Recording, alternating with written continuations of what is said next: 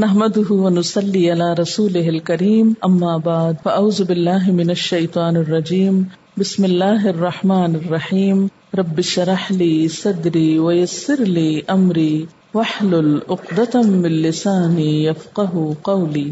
سورة الانفال میں اللہ تعالیٰ فرماتے ہیں فتق اللہ و اسلح ذات بینکم پس اللہ سے ڈرو اور اپنے درمیان اصلاح کرو وہ عطی اللہ و رسول ان کن تم مؤمنین، اور اللہ اور اس کے رسول صلی اللہ علیہ وسلم کی اطاعت کرو۔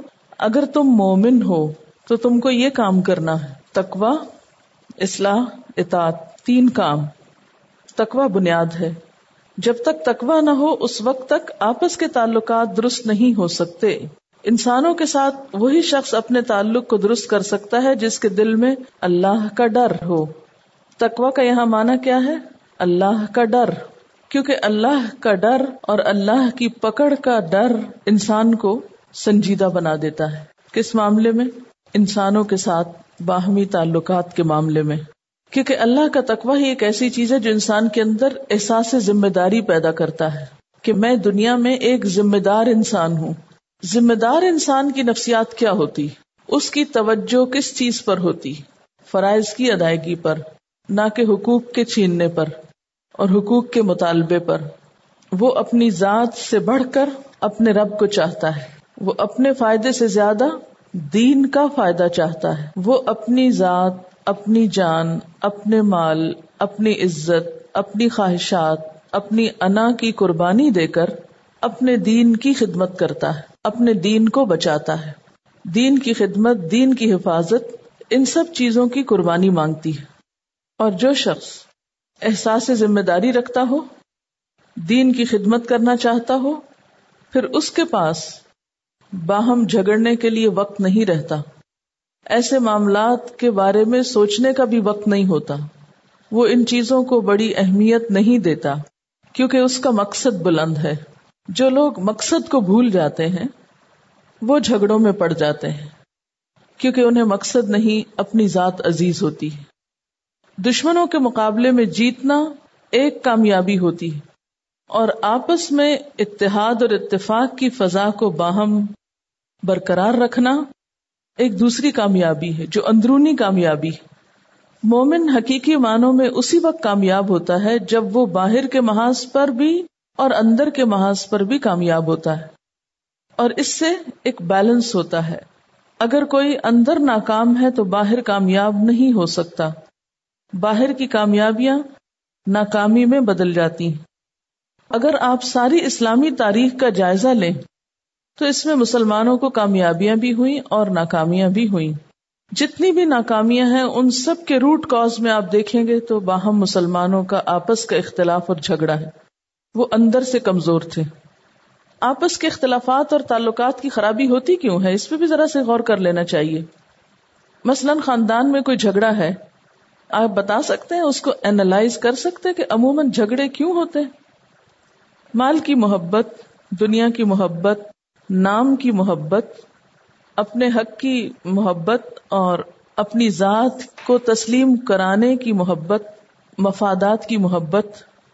تو جو ہی انسان کی نظر اللہ تعالی کی ذات سے ہٹ کر نیچے کسی بھی چیز کی طرف آنے لگتی ہے وہی خرابی پیدا ہو جاتی جب کسی بھی فرد یا گروہ یا جماعت یا قوم کی نظر اپنے مقصد سے ہٹ جاتی ہے، تو وہاں پر باہم جھگڑے شروع ہو جاتے ہیں، جس کا نتیجہ پھر ناکامی میں سامنے آتا ہے۔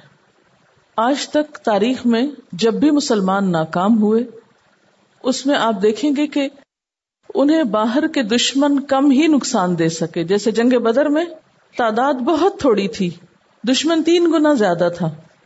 اس کے پاس اسلحہ بھی زیادہ تھا، سب کچھ زیادہ تھا۔ لیکن مسلمان تھوڑے ہونے کے باوجود کامیاب ہو گئے۔ کیوں؟ اس لیے کہ باہم جڑے ہوئے تھے۔ اس کے برعکس، بہت سی جگہوں پر تعداد زیادہ ہونے کے باوجود بھی دنیاوی مادی وسائل اور ترقی ہونے کے باوجود مسلمان ناکام ہوئے۔ جب ایمان ہوتا ہے، مومن مومن کے ساتھ ایک سیسا پلائی دیوار بنا ہوتا ہے، باہم جڑا ہوا ہوتا ہے، تو باہر کے مقابلے میں ایک ڈھال بن جاتا ہے اپنے دین کے لیے۔ اور جب یہاں رکھنے ہو جاتے ہیں، تو پھر کثرت تعداد کے باوجود بھی کامیابی نہیں ہوا کرتی۔ باہمی تعلقات کی خرابی جو ہے، اس کے بارے میں نبی صلی اللہ علیہ وسلم نے ایک بات فرمائی تھی کہ باہمی تعلقات کی خرابی کیا ہے۔ ہی الحالقہ، لا اقول تحلق الشعر ولكن تحلق الدین، کہ وہ مونڈ دینے والی ہے۔ اریز کر دینے والی ہے۔ میں یہ نہیں کہتا کہ بالوں کو مونڈ دینے والی ہے۔ ولیکن تحلق الدین دین کی صفائی کر دینے والی ہے۔ تو جب باہمی تعلقات کی خرابی دین کا صفایا کر دیتی ہے، تو وہاں دین پنپ کیسے سکتا ہے؟ وہاں دین کی خدمت کیسے ہو سکتی؟ اور تعلقات کی بہتری اور باہم ایک دوسرے کے ساتھ اچھا سلوک اور باہم محبت جو ہے، یہ دنیا کی نعمتوں میں بہت بڑی نعمت ہے۔ سورت الانفال میں اللہ تعالیٰ فرماتے ہیں، لو انفقت ما فی الارض جمیعا ما الفت بین قلوبہم۔ جو کچھ زمین میں ہے، اگر یہ سارے کا سارا بھی آپ ان پہ خرچ کر دیتے، تو آپ ان کے دلوں میں محبت نہ پیدا کر سکتے۔ ولیکن اللہ الف بینہم لیکن اللہ ہی نے ان کے درمیان الفت ڈالی۔ تو اس سے ایک اور بات پتہ چلتی ہے کہ یہ الفت اور محبت اللہ دلوں میں ڈالتا ہے۔ یہ اللہ کا انعام ہوتا ہے۔ لیکن یہ انعام، آپ کو پتا نا، انعام تو کسی کارنامے پہ ملتا نا انسان کو۔ میں اس موضوع پہ اس لیے بات کر رہی ہوں کہ یہ ہمارے معاشرے کا سلگتا ہوا، تپتا ہوا موضوع ہے۔ ہم مسلمان ہو کر، کلمہ گو ہو کر، ساری انرجیز آپس میں جھگڑنے اور ایک دوسرے کی ٹھکائی کرنے میں لگا رہے ہیں۔ اس کی اصلاح کی بہت ضرورت ہے۔ تب ہم دینی، روحانی اعتبار سے آگے جا سکیں گے۔ ورنہ تو قرآن حفظ کرنے کا، تفسیریں پڑھنے کا، بڑے بڑے دین کی خدمت کے دعوے کرنے کا اور بظاہر دین کے نام پر ایک بھیڑ اکٹھی کرنے کا اور باہم وہ الفت اور وہ محبت نظر نہیں آتی، کوئی فائدہ نہیں ہے۔ جب ہمارے اندر اللہ تعالی کے لیے اخلاص ہوگا، سچے دل سے ہم اس کام کو اللہ کے لیے کریں گے، تب پھر اپنی ذات بھول جائے گی، وہ معمولی ہو جائے گی۔ اور ہم ہر وہ کام، ہر وہ قربانی کرنے کو تیار ہو جائیں گے جس سے اللہ کا دین آگے بڑھ سکے، پھیل سکے، پھل پھول سکے۔ اور اگر اخلاص کی کمی ہوگی، جڑ مضبوط نہ ہوگی جس پودے کی، اس کے اوپر پھل پھول کیسے لگ سکتے ہیں؟ کسی بھی پودے کی جڑوں کو اگر بیماری لگ جائے، تو اس درخت کو خواہ وہ بظاہر ابھی کتنا ہی ہرا بھرا کیوں نہ ہو، اس پہ پھول ہی نہیں آتے، پھل ہی نہیں آتے۔ تو دین کے جو پھول اور پھل ہیں یا دین کا پھلنا پھولنا جو ہے، یہ اسی وقت ممکن ہوتا ہے جب دین کا نام لینے والے، دین کے چاہنے والے، دین کی محبت کرنے والے آپس میں ایک دوسرے کے ساتھ اچھے تعلقات رکھتے ہوں۔ جیسے کہ دین کا ایک تقاضا ہے وہ نسخ لکل مسلم، ہر مسلمان کے لیے خیر خواہی، ہر ایک کے لیے اچھا سوچنا پازیٹو تھنکنگ اور ساتھ خزل اف افو کا ہتھیار ہر وقت ہاتھ میں رکھنا کہ ون سائڈڈلی یک طرفہ طور پر سب کچھ معاف کر دینے کا جذبہ اور ہمت اور طاقت ہے مجھ میں۔ جب تک یہ نہ ہوگا، بات نہ بنے گی۔ ہوں معاف کرنے کے فائدے اور نہ کرنے کے نقصان کیا ہے کسی نے ہمارا دل دکھایا، کسی نے ہم کو پریشان کیا، وغیرہ وغیرہ۔ کوئی بھی چیز جو عموماً تعلقات کی خرابی کا باعث بنتی ہے۔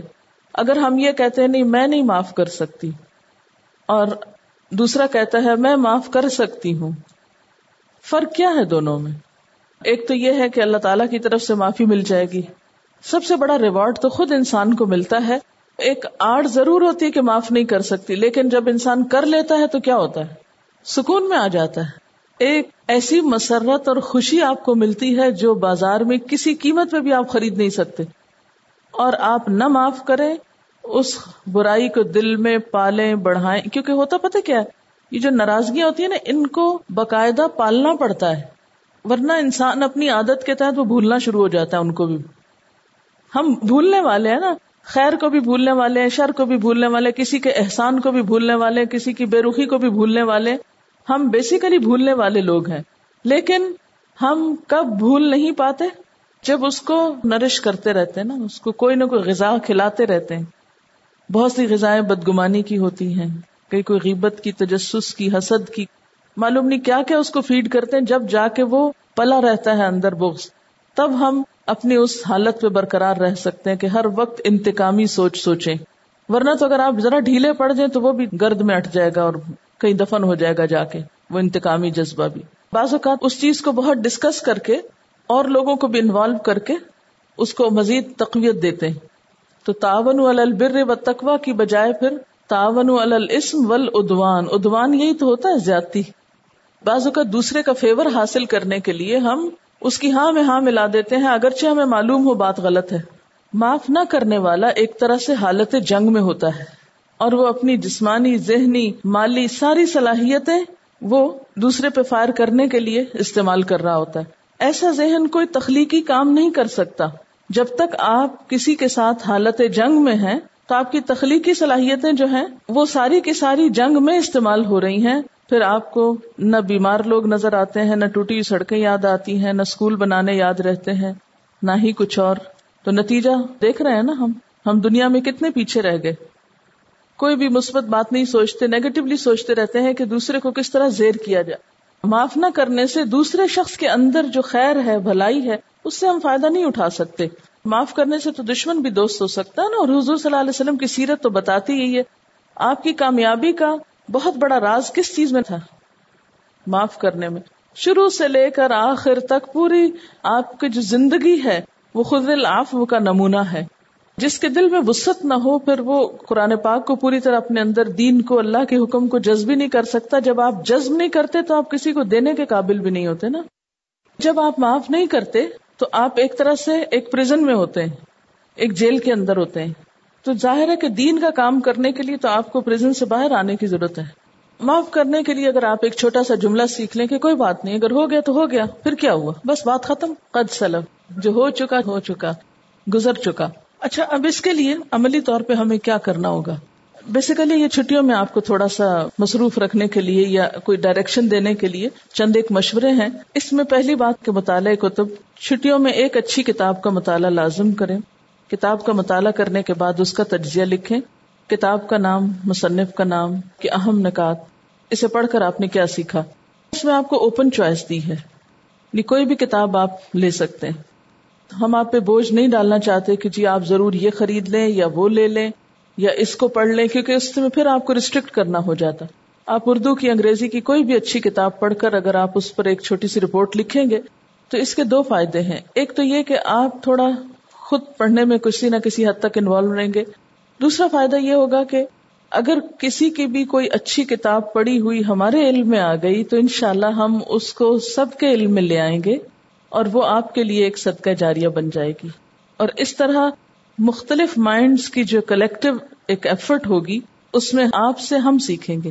ٹھیک ہے؟ تو اس لیے اوپن چوائس ہے، کوئی بھی اچھی کتاب اور یہ کمپلسری کوشچن ہے۔ کیونکہ یہ سب ہی کر سکتے ہیں، کوئی کہیں پر بھی ہو۔ نمبر دو جو ہے، کوئی ایک ایکٹیویٹی کر کے اس کی رپورٹ دیں۔ نمبر ایک، مہارتیں۔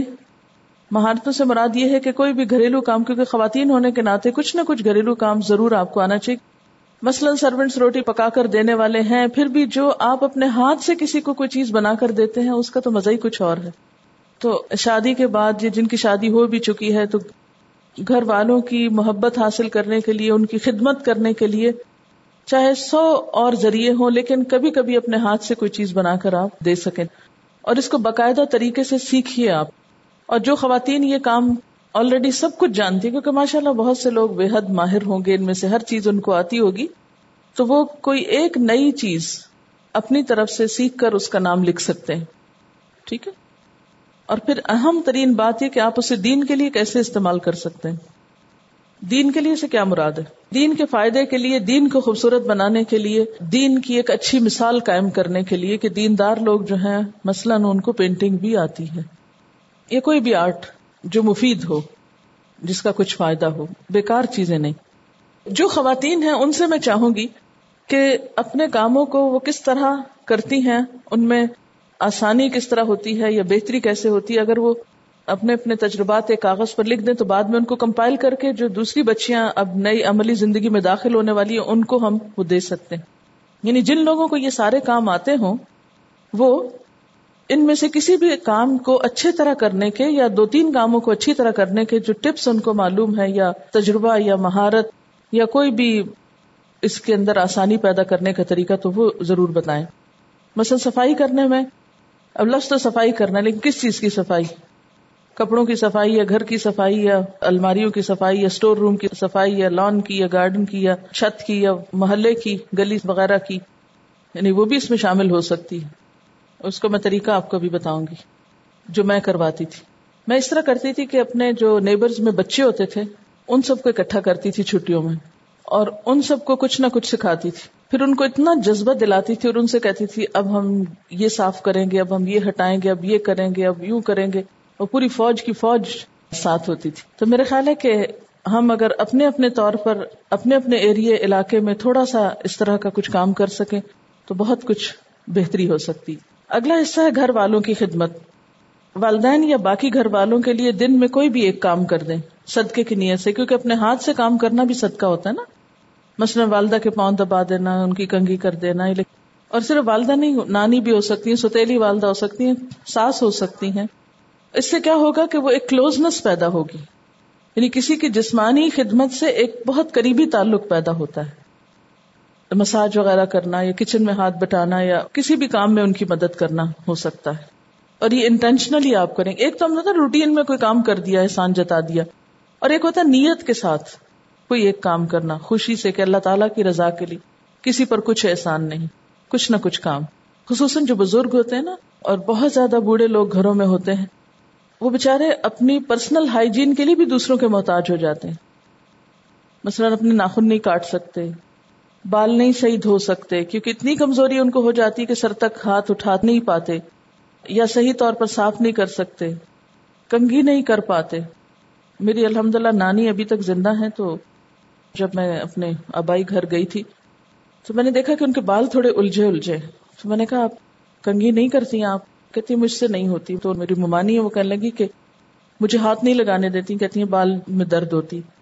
مجھے بہت تکلیف ہوئی۔ خیر الحمد للہ میرے بیگ میں ایک بہت سافٹ قسم کا برش تھا، کیونکہ مجھے اپنے سر میں بہت تکلیف ہوتی، تو بہت ہی احتیاط سے وہ، خیر وہ میں نے نکال کے میں نے کہا میں آپ کی کرتی ہوں نا۔ تو جب میں نے کرنا شروع کیا تھا ہاں اس سے ٹھیک ہے۔ تو برش میں وہاں چھوڑ آئی کہ آپ، ممانی کو کہا کہ آپ ان کی اس سے کریں نا۔ ورنہ یہ ہے کہ بوڑھے لوگ نہ خود اپنا کر سکتے ہیں۔ کوئی کرے تو ان کو تکلیف دیکھے نا، کوئی آپ کے سر کو ہاتھ لگائے، بال کو ہاتھ لگائے، تو کتنی بازوقت الجھن ہوتی ہے تکلیف ہوتی۔ ہے تو ایسے میں کوئی بھی اس قسم کی مدد یا خدمت یا طریقہ سوچنا کہ کس طرح ہم اپنے خاندان کے بزرگوں کی خدمت یا مدد میں کوئی بھی سہولت پیدا کر سکتے ہیں؟ تو یہ سلا رحمی میں سے ہوتا ہے ایسا کام۔ پھر اسی طرح دیگر رشتے داروں سے ملاقات جو آپ سال بھر مصروف رہنے کی وجہ سے نہیں جا سکے، یا پھر اگر نہیں جا سکتے خط لکھ دیں یا فون کر لیں یا کسی بھی طرح کی کوئی مدد دے دیں، آپ سوچیں کون رشتے داروں میں ضرورت مند ہے؟ کون کون غریب لوگ ہیں میرے خاندان میں؟ ان کو میں کیا بھیج سکتی ہوں؟ نیت کر کے ارادتن شعوری طور پر، چاہے ان ان کے آپ سے رویے کتنے بھی خراب ہوں، کچھ نہ کچھ ضرور بھجوائیں۔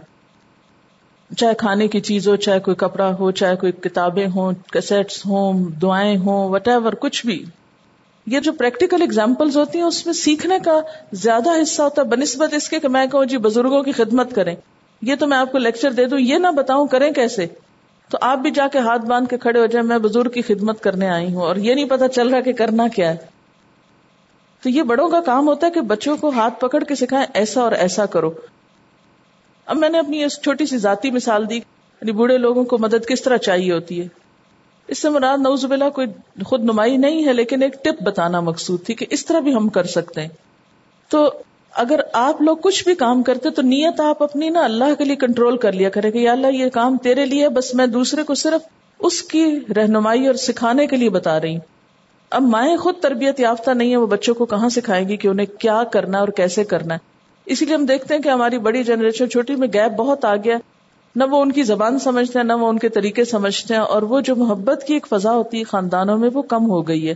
اور سلا رحمی تو اللہ تعالیٰ کی طرف سے بہت رحمتیں لاتی ہے۔ عمر میں برکت ہوتی ہے۔ رسک میں برکت ہوتی ہے سلا رحمی سے۔ یعنی رشتے داروں کے حقوق کا خیال رکھنے سے۔ تو وہ کچھ بھی نہ کرے، بھلے کچھ بھی نہ پوچھیں آپ کو، لیکن آپ اپنی طرف سے خالصتاً اللہ کی رضا کی خاطر، اللہ کی خوشی کے لیے کچھ نہ کچھ چھوٹی موٹی بھلائی آپ ضرور ان کے لیے کریں گے۔ میں نے ایک لسٹ بنائی ہوئی اپنے رشتے داروں کی۔ آپ چاہیں تو آپ بھی ایک لسٹ بنا لیں، اس کے ساتھ ہی نوٹ کر لیں۔ مثلاً یہ کہ کتنے خالہ، چچا مامو وغیرہ، ان کی اولاد کہاں کہاں ہے، ان کے فون نمبر ایڈریس کہاں ہے کون کس شہر میں رہتا ہے خصوصاً میرے جیسے لوگ پھر یہ بھی بھول جاتے ہیں، بعض اوقات اس شہر میں پہنچ جاتے ہیں تو یاد آتا ہے، یہاں تو وہ فنانا بھی رہتا ہے۔ اور اس وقت ڈھونڈنے لگتے ہیں کہ اچھا اس کو بھی مل لیں۔ تو بہتر ہے نا، اس سے پہلے ہی سارے لکھے ہوئے ہوں، تاکہ جہاں جائیں، پہلے سے ہی آپ اطلاع کر دیں یا یہ کہ کچھ ان کے لیے لے جائیں یا اپنے ذہن سوچ میں رکھیں۔ تو چھوٹی چھوٹی ایفرٹ آپ کے رشتے داروں کو خوش کر سکتی ہے، اور ویسے بھی انہیں پتہ چلنا چاہیے کہ آپ دین پڑھے ہوئے ہیں، قرآن پڑھے ہوئے ہیں، اور قرآن کا حکم ماننے والے بھی ہیں، محض پڑھ نہیں رہے۔ پھر اسی طرح یہ ہے کہ والدین کا انتقال ہو چکا ہے۔ تو ان کے دوستوں سے، ان کے جاننے والوں سے، ان کے آگے جو رشتے دار ہیں، ان سے آپ ملاقات کر سکتے ہیں اسپیشلی اپنے والدین کی سلا رحمی کے لیے۔ جیسے حضور صلی اللہ علیہ وسلم جب کوئی بکری وغیرہ ذبح کرتے تھے، حضرت خدیجہ کی سہیلیوں کو بھجواتے تھے گوشت۔ ہمارے یہاں تو اس چیز کا تصور ہی نہیں۔ اچھا پھر اسی طرح اگر آپ اپنے گھر میں ہیں تو کچھ نہ کچھ چھوٹا سا کورس کروا سکتے ہیں، مثلاً سمر کورس یا ہفتہ وار کوئی کلاس قرآن کا یا تجوید سکھا سکتے ہیں یا کوئی اچھی بات کسی طرح بتا سکتے ہیں، کوئی کیسٹ دے سکتے ہیں یا زبانی بتا سکتے ہیں یا پھر لکھ کر بتا سکتے ہیں۔ جتنے بھی کارڈ ہوتے ہیں نا، یہ جو وش کارڈ ہوتے ہیں، تو ان کا جو پچھلا حصہ ہوتا ہے بازو کا بالکل خالی ہوتا ہے۔ آپ اس کو کاٹ کے اس کے اوپر اپنے ہاتھ سے کوئی اچھی بات لکھ کر، کوئی دعا لکھ کر اپنے پاس رکھا کریں۔ راستے میں کوئی نظر آ جائے، کہیں پر بھی کچھ نہ کچھ آپ رشتے داروں کو بھی اپنے ہاتھ سے کچھ ڈرائنگ کر کے بھیج سکتے ہیں۔ کیونکہ ہر شخص ہر چیز خرید نہیں سکتا، تو ہم اس لیے نہیں محروم رکھ سکتے دوسروں کو کہ ہمارے پاس پیسے نہیں ہیں، اس لیے ہم خرید نہیں سکتے۔ جو چیزیں ہمارے پاس اویلیبل ہیں، ضائع ہو رہی ہیں انہیں کو کسی نہ کسی طرح بہتر شکل میں لا کر ری یوز کر سکتے ہیں۔ ان تک اللہ یجال کم فرقان اگر تم اللہ کا تقوا کرو گے تو وہ تمہارے لیے فرقان پیدا کر دے گا، پہچان پیدا کر دے گا کہ صحیح کیا، غلط کیا۔ جب نیت ہوتی ہے تو اللہ تعالیٰ خود بخود راستے پیدا کر دیتے ہیں۔ پھر اس میں چھوٹے چھوٹے مشورے ہیں۔ سمر کورس میں تجوید کے علاوہ منتخب آیات کی تفسیر کی جا سکتی ہے۔ یعنی مثلاً کوئی ایک آیت آپ کو بہت اچھی لگی، اس کی ہلکی سی تفسیر جو آپ نے لکھی ہوئی ہے، اس کو آپ اپنے الفاظ میں کسی کو بتا سکتے ہیں۔ اور کوئی دادی اما کوئی پڑھ کے سنا دیں۔ آپ صلی اللہ علیہ وسلم کے لہل و نہار، حضور صلی اللہ علیہ وسلم کی محبت کی علامات گناہ اور ان کے اثرات مسلم ہیروز اور کمپیریٹو ریلیجن پر مشتمل معلومات دوسروں کو دی جا سکتی کتاب کی شکل میں بھی دے سکتے ہیں اور اس میں سے کوئی منتخب پیسج پڑھ کے سنا سکتے ہیں یا کوئی بات آپ کو یاد ہے تو وہ آپ بتا سکتے ہیں۔ کارڈز پر آیات یا احادیث خوبصورت انداز سے لکھ کر دوسروں کو دی جا سکتی ہیں۔ بچوں کے لیے تجوید، قصص القرآن یعنی قرآن اسٹوریز جو ہیں، حضرت آدم کا قصہ، حضرت نور علیہ السلام کا جو پیچھے آپ نے پڑھے ہیں، وہ زبانی ان کو سنا سکتے ہیں، اسماء الحسنہ سکھا سکتے ہیں۔ لہل و نہار پر مشتمل ایک چھوٹا سا کورس آپ کرا سکتے ہیں یا مختلف ایکٹیویٹیز پر مشتمل پروگرام رکھ سکتے ہیں۔ اس میں کوئی آپ پر ریسٹرکشن نہیں، ہر ایک اپنی اپنی سہولت کے مطابق کر سکتا ہے۔ اس میں یہ کہ رپورٹ اس کی اس طرح دینی ہوگی ایج گروپ کیا تھا پلاننگ کیا کی، موقع کی مناسبت سے بات بتائی، طریقہ کار کیا تھا رسپانس کیا ملا، کیا حالات یا مشکلات پیش آئے۔ تاکہ اگر آپ کو جو مشکلات پیش آئے بعد میں اس کے بارے میں آپ کو گائیڈنس دی جا سکے۔ پھر خدمت خلق ہے اسکولوں ہسپتالوں، یتیم خانوں اسپیشل بچوں کے اداروں، کچی بستیوں میں جا کر تبلیغ کے ساتھ چیریٹی ورک بھی کریں۔ یہ آپ کے لیے آپشنل ہے یہ۔ جو کر سکتے ہیں وہ ضرور کریں اور جو نہ کر سکیں وہ کوئی اور طریقہ بھی کر سکتے ہیں۔ مثلا ہسپتال میں جائیں کسٹ باندھ سکتے ہیں، دعائیں دے سکتے ہیں وہاں پر، دعاؤں کے کارڈ رکھوا سکتے ہیں۔ کھانے کی چیزیں بطور تحفہ دے سکتے ہیں، قرآن پاک کے نسخے یا کتب رکھوا سکتے ہیں۔ مریضوں کی عادت اور ان سے بات چیت کر سکتے ہیں، اپنے محلے کی صفائی کریں۔ ہو سکے تو درخت یا پودے لگائیں، اگر موسم ہو تو۔ اسی طرح کسی بھی مدرسہ جائیں یعنی دوسرے مدارس جو ہے نا، ان پہ بھی جائیں تاکہ ان سے ایک آپ کا رابطہ ہو، وہ بھی دین کا کام کر رہے ہیں، ان سے بھی کچھ سیکھیں۔ میں نے جب الہدا شروع کرنا تھا تو میں نے ایک ڈیٹیل وزٹ کی تھی مختلف مدارس کی۔ کئی شہروں میں میں گئی تھی صرف یہ دیکھنے کے لیے کہ جو مختلف مدارس ہیں، وہاں پر کس طرح لوگ پڑھا رہے ہیں۔ تو ان کی جو اچھی اچھی چیزیں تھی اور جو باتیں تھی وہ میں اپنے ساتھ نوٹ کر کے لائی تھی۔ اور ان میں سے کئی چیزیں پھر میں نے یہاں پر کی بھی۔ تو آپ لوگ بھی مختلف مدارس میں جا سکتے ہیں اور وہاں جو اچھی باتیں وہ سیکھ سکتے ہیں۔ یا قریبی اگر الہدا کی کوئی برانچ ہے، وہاں جا سکتے ہیں۔ اسکول میں بھی کسی میں جا سکتے ہیں۔ بچوں کی کلاس میں جا کر وہاں کا طریقہ کار آبزرو کریں۔ پھر اس میں آپ رپورٹ میں لکھ سکتے ہیں کون سی جگہ وزٹ کی، جانے سے پہلے کیا پلاننگ یا تیاری کی، طریقہ کار کیا تھا، وہاں جا کر کیا کیا رسپانس کیا ملا، کیا مشکلات پیش آئیں۔ اس تجربے سے آپ نے کیا سیکھا؟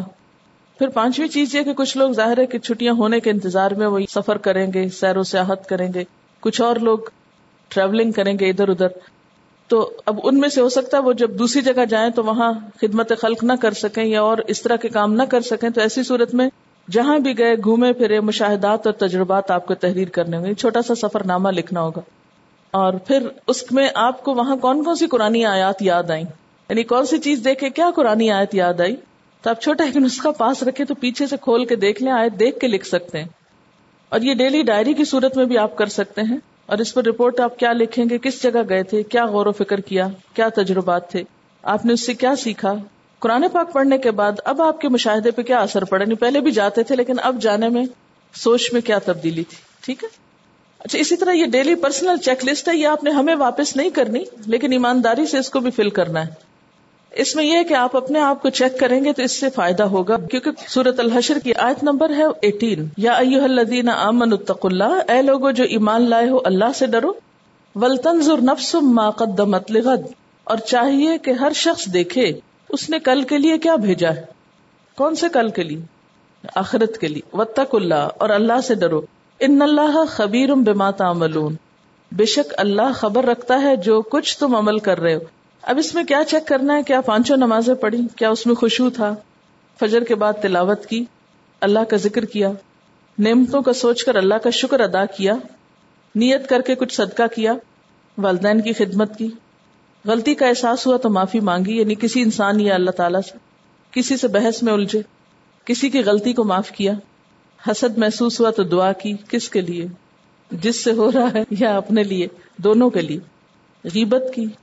جھوٹ بولا، بدگمانی کی، غصے کا اظہار کیا۔ غصہ آنا تو آپ نہیں کنٹرول کر سکتے اٹس ویری نیچرل وہ تو آئے گا۔ لیکن آنے کے بعد آپ اس کو مینج کس طرح کرتے ہیں؟ اس پر یہ بات ہے۔ یعنی کس طرح ظاہر کرتے ہیں آپ؟ کتنا وقت ضائع کیا؟ جس میں یعنی کوئی خاص کام نہیں کیا کریٹو کام۔ لغ باتوں سے پرہیز کیا، کیونکہ عموماً یہ ہوتا ہے نا رشتے داروں سے، دوستوں سے ملتے ہیں لمبے عرصے بعد۔ جو بیکار باتیں گھنٹوں ہوتی چلی جاتی۔ کھانے پینے میں اصراف کیا سلام میں پہل کی یعنی خصوصی طور پہ گھر والوں رشتے داروں، ہر ایک سے خود جا کے سلام کرنا ہے۔ انتظار میں نہیں رہنا، کیونکہ جو سلام میں پہل کرتا ہے، وہ تکبر سے خالی ہوتا ہے۔ کثرت سے مسکرائے۔ آج کسی کو کوئی اچھی بات بتائی، گناہوں سے توبہ کی، یہ رات کو سوتے وقت، یا اللہ تو مجھے معاف کر دینا، جو بھی میں نے کمی کو تاہی کی۔ تو انشاءاللہ اس سے آپ کو تھوڑا سا اپنے آپ کا روز جائزہ لینے کا خانے اس لیے بنایا کہ آپ اس کو بھر لے۔ ہم آپ سے رپورٹ نہیں مانگتے، کیونکہ یہ اندرونی حالت ہے نا زیادہ۔ لیکن یہ صرف ایک ہیلپ کے طور پر کہ آپ کو مدد ملے۔ اچھا یہ تو کمیونٹی ورک تھا چیریٹی ورک اور کمیونٹی ورک اس میں یہ بچیاں کچھ گئی تھی آرفنیج میں۔ تو میں چاہوں گی کہ تھوڑا سا اپنا ایکسپیرینس بتا دیں تاکہ اگر آپ جائیں تو کیسے جائیں؟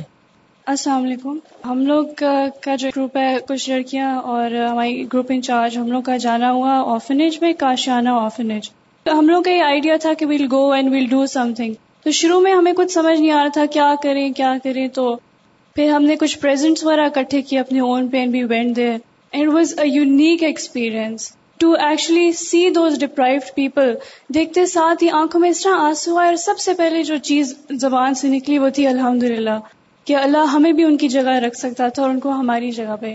اور اتنی ساری نعمتیں ہمیں اللہ تعالیٰ نے دی ہیں. تو خیر ہم نے ان کو پریزنٹس وغیرہ دیے. ان سے ابھی انیشلی فرینڈس کی طرح ان سے باتیں کی، ان کی انٹرسٹ کے بارے میں. اور اتنا دکھ ہوا کہ چھوٹے چھوٹے چار چار سال کے بچے بھی وہاں تھے۔ بہت دکھ ہوا اور بالکل ہم لوگ کا رونا نکل گیا۔ بٹ آبیسلی ان کو ہم نے بالکل یہ شو نہیں کیا کہ they are less than anybody and believe me hugging people who all burned was not easy at first یہ ہو رہا تھا کہ اچھا دیکھتے ساتھ ایسے لوگوں کو دیکھنے کا بھی نہیں دل چاہتا۔ لیکن جب ان سے انسان گلے ملتا ہے تو جو دل میں پیس ملتا ہے، جو ایک ایسا ایموشن ہے کہ I just can't describe it وہ جب تک آپ وہ خود نہیں کریں گے you can never ever know what it feel like تو پھر ہم نے ان کے ساتھ بیٹھ کے پھر اسمال حسنا پڑا پھر جماعت کے ساتھ ہماری انچارج نے ہمیں نماز پڑھائی سب کے ساتھ، اور پھر قرآن کی تلاوت کی اور we had lot of fun بہت زیادہ ان کے ساتھ مل بیٹھ کے باتیں کی شیئر کیا. اور اینڈ میں لٹرلی دے وہ لائک وہ جو چھوٹی چھوٹی بچیاں تھیں تو بڑی ناراض بھی ہو رہی تھی کہ ہم لوگ جا رہے ہیں اور اینڈ میں کہہ رہی تھی ہم بھی چلتے ہیں ساتھ رسٹورینٹ تو بہت عجیب سا ایکسپیرئنس تھا. اور ایک چیز جو مجھے سواگ میں آئی تھی وہ یہی تھی کہ جو پیس ہم لوگ ملتا ہے، جو گیپ ہے ہمارے اندر، وہ ہم لوگ قرآن سے فل کرتے ہیں نا. اور جو کافر ہیں، ہم لوگ یہ سوچتے ہیں کہ وہ لوگ اتنا سوشل ورک کیوں کرتے ہیں؟ تو اسے اب مجھے پتا چلا کہ ہم لوگ کو جس طرح پیس جو قرآن دیتا ہے، ان کو یہ چیزیں دیتی ہیں۔ اور اس لیے that's why they are so much in social work but I just like to advise you all کہ آپ لوگ ضرور کبھی جائیں اور یہ چیز ایکسپیرئنس کریں۔ ایک حدیث میں آتا ہے نا کہ ایک شخص نے حضور صلی اللہ علیہ وسلم سے شکایت کی کہ میرا دل بہت سخت ہے۔ تو آپ نے اس کو کیا ایڈوائز کیا تھا؟ کسی یتیم کے سر پہ ہاتھ رکھو، کسی مسکین کے ساتھ بیٹھ کے کھانا کھاؤ۔ تو انسان جب محروم لوگوں کی کمپنی میں بیٹھتا ہے تو خود بخود دل نرم ہونے لگتا ہے۔ دل کا بہترین علاج ہے۔ تکبر کا بہترین علاج ہے۔ قرآن پاک میں نسارا کے بارے میں آتا ہے نا کہ وہ تکبر نہیں کرتے۔ اور دنیا بھر میں آپ دیکھیں کہ نسارا ہی زیادہ چیریٹی ورک اور اس طرح کی خدمت خلق میں لگے ہوئے ہیں۔ آپ کی جو شخصیت ہے وہ خود بخود مولڈ ہونا شروع ہو جاتی جب آپ اس قسم کے کام کرتے ہیں۔ اور زیادہ آجزی اور ہمبلنس آتی ہم مسلمان یہ کام کرتے نہیں، اسی لیے ایک سے ایک بڑھ کر بڑا ہے۔ اچھا ہم سب کو انفارمیشن تو بہت ہے نالج بھی ہے، حدیثیں بھی یاد ہیں، سب کچھ، لیکن ہمارے عملی رویے کیوں نہیں بدلتے؟ معاف نہ کرنے کی ایک وجہ یہ بھی ہوتی ہے کہ ہم دوسرے کے ماضی یاد رکھتے ہیں۔ اس نے یہ کیا تھا، پھر یہ کیا تھا، پھر یہ کیا تھا۔ وہ ساری چیزیں ایک سیکوینس میں پائل اپ ہوتی ہیں، جس کے نتیجے میں ہم حقیقی معنوں میں معاف نہیں کر سکتے۔ معاف کرنے کی علامت کیا ہوتی ہے؟ کیسے پتا چلے گا کہ واقعی آپ نے معاف کر دیا؟ بخشش کی دعا۔ دعا تو پھر بھی چھپ کے کر ہی لیں گے، کوئی بات نہیں۔ لیکن عملی طور پر پریکٹیکلی ہمیں کیا کرنا ہوگا؟ اس کے ساتھ ویسے ہو جائیں جیسے پہلے رہتے تھے۔ معاف کرنے کے بعد ان خیالات کو بھی ذہن سے نکالیں اور ان کو ریپیٹ بھی نہ کریں۔ جس کے ساتھ ایسی کوئی ناراضگی ہو، اس کے ساتھ ہدیے کا تبادلہ کیا جا سکتا ہے۔ کیونکہ حضور صلی اللہ علیہ وسلم نے فرمایا، تہادو تہابو۔ یعنی جب انسان کسی کو کچھ دیتا ہے، تو اس کا نتیجہ کیا ہوتا ہے کہ دوسرے کا دل بھی نرم پڑتا ہے۔ صدقہ کو صدقہ کیوں کہا گیا ہے؟ صدقہ کا لفظ صدق سچائی سے ہے۔ یعنی انسان اپنی سچائی ظاہر کرتا ہے، اپنے عمل سے۔ سلام میں پہل کیا جائے، اس کو اپنی ذات پر اہمیت دی جائے۔ دوسرے کو اہمیت دی جائے۔ مثلاً قرآن پاک میں آتا ہے وہ یو سرون اللہ انفسم ولو کا نہ بہم خساسا وہ اپنی ذات پر دوسروں کو ترجیح دیتے ہیں، خواہ ان پر خود تنگی ہی کیوں نہ ہو۔ بعض اوقات یہ ہوتا ہے نا کہ ہم یہ چاہتے ہیں کہ سب چیزیں ہم کریں، یا سب خیر ہمارے لیے ہو۔ ہم دوسرے کے لیے کچھ بھی نہیں چھوڑنا چاہتے۔ تو اس میں یہ ہے کہ کچھ چیزیں دوسروں کے لیے بھی چھوڑ دیں۔ اس سے بھی بہتری آئے گی تعلقات میں۔ ان کے کام کرے ان کی مدد کرے ان کا ذکر خیر شروع کر دیں۔ عام طور پر ہم یہ سمجھتے ہیں نا کہ اگر ہم نے کسی کو معاف کر دیا تو پھر وہ ہمیں کمزور سمجھنے لگے گا۔ اس کا علاج کیسے ہو سکتا ہے؟ کیا اللہ کے لیے توازو کرنے کا نتیجہ جو ہے وہ انسان کی ذلت اور رسوائی ہے؟ نہیں۔ من توادا اللہ رفا اللہ۔ جو توازو کرتا ہے، جو آجزی اختیار کرتا ہے، دوسرے کے سامنے جھک جاتا ہے، تو اللہ تعالیٰ اس کو بلندی دیتے اچھا تنازع ہوتا کیسے ہے؟ ہر شخص کھینچنے کی کوشش کرتا ہے نا۔ اگر ٹگ آف وار کو اپنے ذہن میں رکھے، رسا کشی جس کو کہتے ہیں، تو ہر شخص رسے کو اپنی طرف کھینچنا چاہتا ہے۔ اپنے آپ کو بچانا چاہتا ہے، دوسرا اپنی طرف کھینچنا چاہتا ہے۔ ایک خود بڑا بننا چاہتا ہے، دوسرا بھی بڑا بننا چاہتا ہے۔ یہاں سے جھگڑے شروع ہوتے ہیں۔ میرے خیال ہے کہ ایک بہت بڑا حل ہو سکتا ہے جب آپ دوسرے کو اہمیت دینا شروع کریں۔ مثلاً، شوہر اور بیوی کے تعلقات میں عام طور پہ جو کھچاؤ پایا جاتا ہے خواتین کے اندر، تو میں ہمیشہ خواتین کو ایک مشورہ دیتی ہوں کہ آپ شوہر کو اہمیت دینا شروع کر دیں۔ وہ آپ کو نہیں امپورٹینس دیتے، نہ دیں، آپ دینا شروع کر دیں۔ اپنے الفاظ سے دیں، اپنے جسٹر سے دیں، اپنی ہر چیز سے ان کو بڑا ماننے لگ جائیں۔ آپ دیکھیں گے کہ بہت سے جھگڑے ختم ہو جائیں گے۔ بعض اوقات یہ بھی نہیں یاد ہوتا کہ ناراضگی کس بات پہ ہوئی تھی۔ کیونکہ ہم بھولنے والے ہیں نا، وہ بھول جاتا ہے، لیکن وہ دل سے داغ نہیں صاف کرتے ہم۔ تو اللہ کی مدد سے نفل حاجت کے پڑھ کے آپ منا لیں ایسے سارے لوگوں کو۔ انم المؤمنون الذین اذا ذکر اللہ وجلت قلوبہم۔ مومن تو وہ لوگ ہیں جب ان کے سامنے اللہ کا نام لیا جاتا ہے تو ان کے دل کانپنے لگتے ہیں۔ اللہ کا حکم آ گیا۔ اللہ تعالیٰ مجھ سے یہ چاہتے ہیں۔ کیونکہ بعض لوگوں کو اللہ کا واسطہ دے کے کوئی بات کہے تو وہ اس کو کمزوری کی علامت سمجھتے ہیں۔ ایمان والے تو وہ ہوتے ہیں کہ جہاں اللہ کا نام آیا ان کا تو دل کانپ اٹھتا ہے۔ وہ ازاتلیت علیہم آیات زیادت ہم ایمانا مزید حل اور علاج کیا ہے؟ آیات کی تلاوت۔ ایمان مضبوط ہوگا تو ایسے فساد اور جھگڑے ختم ہوں گے۔ یہ بھی دراصل ایمان کی کمزوری کی علامت ہوتی اور جب ان پر اس کی آیات پڑھی جاتی ہیں تو ان کا ایمان بڑھ جاتا ہے۔ وہ اللہ رب اور وہ اپنے رب پر بھروسہ کرتے ہیں کہ نہ مجھے کوئی نقصان دے سکتا ہے جب تک اللہ نہ چاہے، نہ کوئی فائدہ دے سکتا ہے جب تک اللہ نہ چاہے۔ نہ مجھے عزت مل سکتی ہے جب تک اللہ نہ چاہے، نہ مجھے کوئی ذلیل کر سکتا ہے جب تک اللہ نہ چاہے۔ تو اس لیے تعلقات کی خرابی سے فائدہ کوئی نہیں، ایک دوسرے کو بلیم کرنے سے فائدہ کوئی نہیں۔ معاملہ اللہ کے سپرد کر دیا جائے۔ اللہ دین یقین مما فکون نماز کے علاوہ صدقہ کر کے ایسی تکلیفوں کو دور کر لیتے ہیں۔ الا کہ المؤمنون حقا۔ ایسے لوگ سچے مومن ہیں۔ مومنون حق کا حقیقی مومن ہے لہم درجات ان ان رب و مغفرہ۔ ان کے لیے ان کے رب کے پاس بڑے درجے ہیں۔ دنیا میں اگر کوئی درجہ کم بھی ہو گیا تو کوئی بات نہیں، وہاں بڑے درجے ہیں۔ وہ مغفرت اور بخشش ہے۔ وہ رسک ان کریم اور عزت والا رسک ہے۔ چلیے، اب ہم سب آپس میں ڈسکس کرتے ہیں کہ ہماری چھٹیاں کیسے گزری آپ کا کیا خیال ہے؟ کیا چھٹیاں فائدہ مند ہوتی ہیں؟ چھٹیاں فائدہ مند ہوتی ہیں۔ کہ انسان کو قرآن پاک کی روشنی میں دنیا کو دیکھنے کا موقع ملتا ہے۔ لوگوں کے رویے اور ہمارے معاشرے میں جو کچھ ہو رہا ہے۔ کیونکہ جب پڑھنے کی دھن ہوتی ہے تو یہاں تو ویسے ہی چھ گھنٹے آپ کے گزر جاتے ہیں، کچھ آنے جانے میں گزر جاتے ہیں اور واپس جا کر بھی آپ کے دماغ پہ یہی چھایا ہوتا ہے، باقی چیزیں نظر بھی نہیں آتی۔ لیکن جب آپ اس سے فارغ ہوتے ہیں تو پھر سب کچھ ایک دوسری نظر سے دیکھتے ہیں۔ تو اس سے انسان کو مزید اپنی زندگی کی پلاننگ کرنے کا اور کام کرنے کا بہتر موقع ملتا ہے کہ مجھے اور کیا کچھ کرنا ہے۔ تو آپ میں سے کوئی بتائے گا کوئی ایکسپیرئنس کوئی چیز بتانے سے پہلے سب اپنی نیت کو چیک کریں کہ ہم جو بھی اپنے اس کام کے بارے میں بات کریں گے، وہ کسی کے دکھانے کے لیے نہیں ہوگی۔ وہ صرف ایک اچھی مثال کو سامنے لانے کے لیے تاکہ دوسرے بھی اسے دیکھ کر عمل کریں۔ اور اگر آپ کو دیکھ کر کسی نے بھی عمل کر لیا، تو اس کا ثواب بھی آپ کو ملے گا۔ کرنے والے کو تو ملے گا ہی، لیکن آپ کو بھی ساتھ ہی ملے گا۔ یعنی بہت سے لوگ اپنا کوئی اچھا کام اس لیے نہیں بتاتے اور بعض اوقات اچھا بھی کرتے نہیں بتاتے کہ اس سے ریاکاری نہ ہو جائے، دکھاوا نہ ہو جائے، عمل ضائع نہ ہو جائے۔ تو عمل کی حفاظت کے لیے وہ اپنی نیکیوں کو چھپا کر رکھتے ہیں۔ لیکن آپ جانتے ہیں کہ ان تبد صدقات فن اما ہی۔ اگر تم صدقات دکھا کر دو تو وہ بھی کتنے اچھے ہیں۔ دکھا کر دینا اور دکھاوا کرنا، یہ دو مختلف چیزیں ہیں۔ دکھا کر دینے میں نیت کیا ہے کہ دوسروں کو بھی شوق آئے؟ اور دکھاوا کرنا کیا ہے کہ ہمیں لوگ اچھا سمجھے اور ہم لوگوں کی نظر میں بہت اچھے انسان قرار پائیں یا لوگ ہماری تعریف کریں۔ تو ہمیں کوئی بھی جو بات یہاں کرنی ہے وہ اس لیے نہیں کرنی کہ لوگ ہمیں اچھا سمجھے بلکہ مسلسل اپنے اوپر چیک رکھنا ہے کہ میں جو بھی کوئی بات بتا رہی ہوں، ایک اچھی اگزامپل کے طور پر بتا رہی ہوں، نہ کہ دکھاوے کے طور پر۔ مجھے لوگوں سے کوئی سلا اور ریوارڈ نہیں چاہیے۔ ٹھیک ہے؟ آپ کے ہوم ورک میں ایک چیز یہ بھی تھی کہ مختلف پبلک پلیسز کو آپ وزٹ کریں۔ یہ کسی ہاسپٹل میں گئی تھی۔ السلام علیکم۔ ایک سینیٹوریم ہے، اس کا نام ہے اوجھا سینیٹوریم، یونیورسٹی روڈ پہ، بہت دور۔ وہاں کی کنڈیشن اتنی پتھیٹک ہے کہ وہاں جا کے کتنے دنوں تک ہوش صحیح طرح سے نہیں آ رہا تھا۔ وہاں جا کے بھی جتنی زیادہ شکر گزاری آئی ہے، نعمتوں کی، اس سے پہلے کبھی نہیں آئی تھی۔ ان مریضوں کی بھی کنڈیشن دیکھ کے صحت کی اتنی قدر آئی ہے کہ شکر ہے کہ اللہ نے ہمیں صحت دی ہوئی ہے۔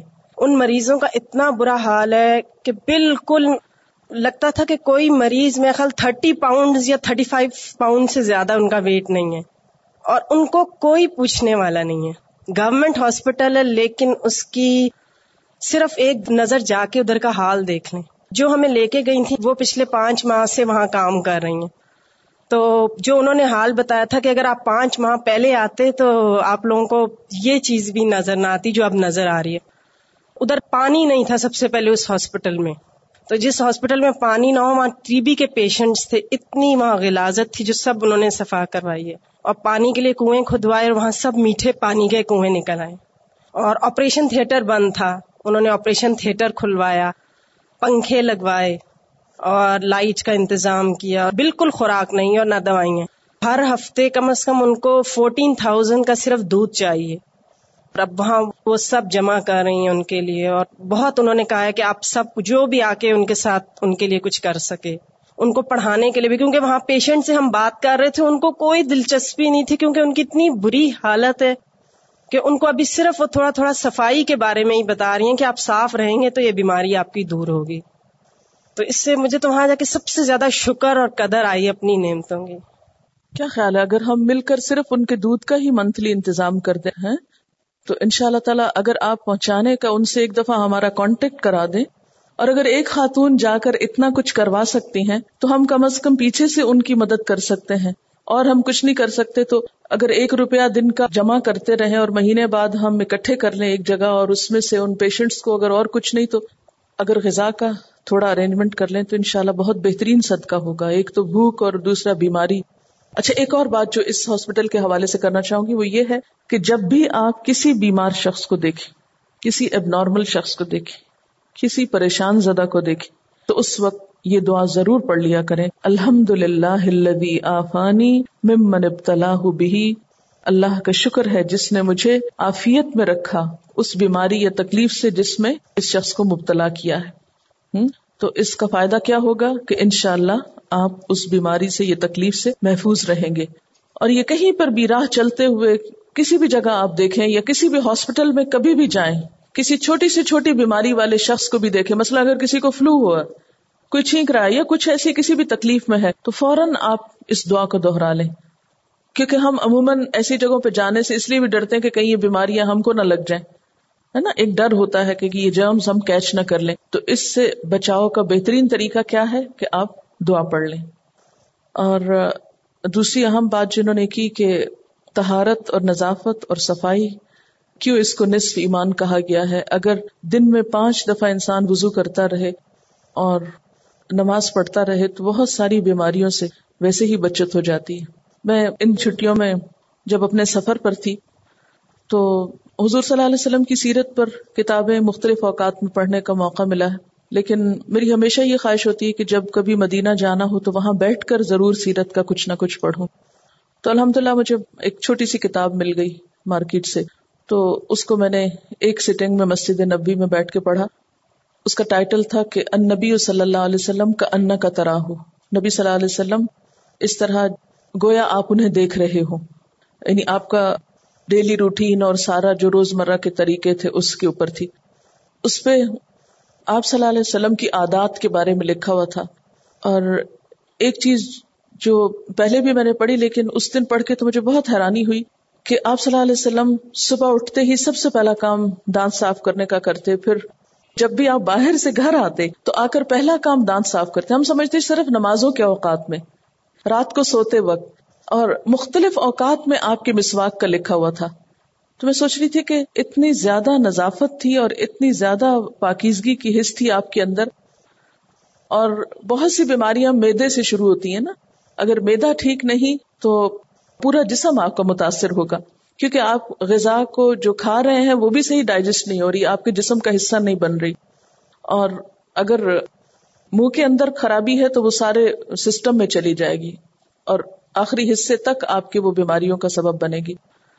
اور آپ صلی اللہ علیہ وسلم کے حلیہ مبارک کے بارے میں آتا ہے کہ آپ کی وفات تک آپ کے بالوں میں سے بیس سے کم بال صرف سفید ہوئے تھے۔ یعنی پورے سر کے یا داڑھی کے بالوں میں صرف بیس یا اس سے کم بال تھے جو سفید ہوئے تھے۔ اٹ مینس کہ سکسٹی تھری کی ایج میں بھی آپ بالکل ایسے لک دیتے تھے جیسے ایک ینگ انسان ہوتا ہے، ایک نوجوان ہوتا ہے ہاں؟ کیونکہ بالوں کی سیاہی جو ہے وہ انسان کے حال حلیے کو بدل دیتی، اس کی رنگت، اس کی شکل و صورت کو بدل دیتی۔ تو اتنی صحت کا راز کیا تھا؟ پھر میں دیکھ رہی تھی کہ کتنی مشقت والی زندگی تھی۔ یہاں ہم پڑھتے ہیں سیرت کی کتابوں میں، تبوک کے بارے میں، خیبر کے بارے میں۔ آپ خیبر تشریف لے گئے، آپ تبوک تشریف لے گئے۔ آپ مسجد قبا پیدل جاتے تھے، ہر ہفتے جایا کرتے تھے اور وہاں نماز پڑھتے تھے، کیونکہ وہاں کی نماز جو ہے وہ عمرے کے برابر ہے۔ یعنی ایک نماز وہاں پڑھنا عمرے کے برابر ہے۔ اور حیرت ہوتی ہے کہ Tabuk seven hundred kilometre ہے، سات سو کلو میٹر اگر آج کے دور میں ہم سات سو کلو میٹر صرف گاڑی میں یا کار میں یا بس میں بھی سفر کریں تو ہماری ہڈیاں چور ہو جائیں۔ کہاں یہ کہ اونٹوں پر اور گھوڑوں کے اوپر سات سو کلو میٹر جانا اور سات سو کلو میٹر آنا اور وہ بھی سیر و تفریح کے لیے نہیں، جہاد کے لیے۔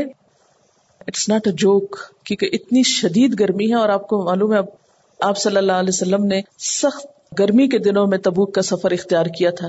تو میں تو صرف سوچ سوچ کے پریشان ہوتی تھی۔ ہماری آنکھیں نہیں اس دھوپ میں کھلتی تھی ہمیشہ وہ بلیک چشمہ لگانا پڑتا تھا۔ تو میں سوچتی کہ کس طرح انہوں نے یہ سارے سفر کیے۔ خیبر تقریباً تین سو کلو میٹر دور ہے وہاں سے مدینہ سے۔ یہ سب کچھ جسمانی صحت ہو تو ہو سکتا ہے۔ بیمار بدن کچھ نہیں کر سکتا۔ عبادت تک نہیں ہو سکتی بیمار بدن سے۔ پھر آپ صرف دیکھ کے حسرت ہی کر سکتے ہیں۔ اور صحت کا راز جو ہے وہ صفائی میں ہے تہارت میں ہے۔ اور اس کا راز جو ہے، اگر ساری تہارت کو جمع کیا جائے تو اس میں جو میجر پارٹ ہے وہ آپ کے ماؤتھ کی کلینلینس ہے۔ اس کی طرف ہم سب کتنی توجہ کرتے ہیں۔ ہمیں تو مسواک یوز کرنا بھی نہیں آتی، کیونکہ وہ پلاسٹک کے برش سے تو دن میں پانچ چھ دفعہ اگر آپ اسے کریں گے تو وہ تو بہت بد مزہ ہو جائیں گے آپ۔ لیکن اگر آپ لکڑی کا مسواک کرتے ہیں تو اس سے جو فریشنس منہ کے اندر آتی ہے اور جتنا انسان بہتر محسوس کرتا ہے، وہ کسی اور چیز سے نہیں۔ لیکن ہم میں سے کتنے لوگ ہیں جنہوں نے اس سنت کو اپنایا ہو۔ میں سوچتی ہوں کہ بڑی بڑی باتیں تو دور کی بات ہے، چھوٹی سی بھی ایک سنت اپنانے کے لیے ہم اپنے آپ کو ذہنی طور پر اور اپنے ٹائم مینجمنٹ کے اعتبار سے وہ نہیں۔ اگر ہم واقعی چاہتے ہیں کہ اللہ کی عبادت کریں تو اس کے لیے اچھی صحت بہت ضروری ہے۔ ہاں اور کوئی ایکسپیرینس اپنا شیئر کر جی آپ السلام علیکم. میڈم، سب سے پہلے تو آپ کو عمرے کی مبارک ہو، ہم سب اسٹوڈینٹس کی طرف سے۔ ہم لوگ فاطمیز گئے تھے، میڈم، ہماری وین کی لڑکیاں ہیں آٹھ دس، تو وہاں پہ ہم نے بچوں کو وزٹ کیا، ان کو بلڈ دیا جا رہا تھا ٹرانسفر ہوا تھا ان کا بلڈ اور ان کے لیے ہم جوس لے گئے تھے، اور بسکٹس کے پیکٹ لے گئے تھے، سات کارٹن لے گئے تھے۔ وہ ہم سب لوگوں نے شیئر کر لیے جتنے سب تھے۔ وہاں پہ رومی ڈوسا صاحب ہیں جو مینجمنٹ میں ہیں، انہوں نے ہماری بہت وہ کی۔ اور وہاں پہ ہمارے ساتھ ایک لڑکی نوشین تھی، اس نے بلڈ بھی دیا اپنا۔ اور بہت بہت تکلیف ہوئی۔ بہت چھوٹے چھوٹے سے معصوم بچے تھے جن کا بلڈ ٹرانسفر ہو رہا تھا۔ اور وہ کہہ رہے تھے کہ ان بچوں کی عمر جو ہے تھرٹی فائیو سے زیادہ نہیں ہوتی ہے۔ جن کو بلڈ کینسر لیکومیا وغیرہ تھا ان کو۔ اور ان لوگوں کو ہم لوگوں نے دعاؤں کے کارڈ دیے۔ اور ان کو بتایا کہ آپ دعاؤں کے کاٹ پڑے، اللہ تعالیٰ آپ کو صحت دے گا۔ اور اس میں ایک لڑکا تھا، اس کے چار بھائی اسی تکلیف میں تھے۔ ان کو چار کو لکومیا تھا۔ اور اس کے علاوہ ہم لوگوں نے ان بچوں کے لیے اسمائے حسنا پڑھے، اللہ تعالیٰ کے نام۔ اور ان بچوں کے چہروں پہ اتنی مایوسی تھی نا، حد سے زیادہ۔ لیکن یہ کہ ہاسپٹل بہت صاف ستھرا تھا، بہت اچھی مینجمنٹ تھی، یہ سب تھا وہاں یہ بہت تکلیف دہ چیز تھی، بہت چھوٹے بچے۔ ہمارا حال یہ ہے کہ جب بچہ پیدا ہوتا ہے تو اسی غم میں مبتلا ہو جاتے ہیں کہ لڑکی کیوں ہے اور لڑکا کیوں نہیں؟ اور لڑکا کیوں ہو گیا؟ مجھے تو ابھی بیٹی کا شوق تھا اور ہمیشہ ایک شکوے کسی کیفیت ہوتی ہے۔ اور کبھی یہ نہیں سوچتے کہ اللہ تعالیٰ نے جو صحت مند، سلامت بچے دیے ہیں، ان کی قدر دانی کریں۔ اور پھر بہت سی مائیں بچوں کی شرارتوں کی وجہ سے یا بچوں کے ستانے کی وجہ سے پریشان ہوتی ہیں اور بہت آج کل یہ ٹرینڈ ہو گیا ہے کہ بچے یا تو ہوں ہی نہ ہوں، بھی تو ایک آدھ ہوں، اور پھر یہ کہ وہ بھی کوئی اور ہی سنبھال پال لے، ہمیں یہ مصیبت نہ دیکھنی پڑے۔ حالانکہ اللہ کی نعمتوں میں سے بہت بڑی نعمت ہے، اور اگر صحت مند بچے اللہ نے آپ کو دیے ہیں، تو اس کے اوپر بھی بہت شکر گزار ہونے کی ضرورت ہے۔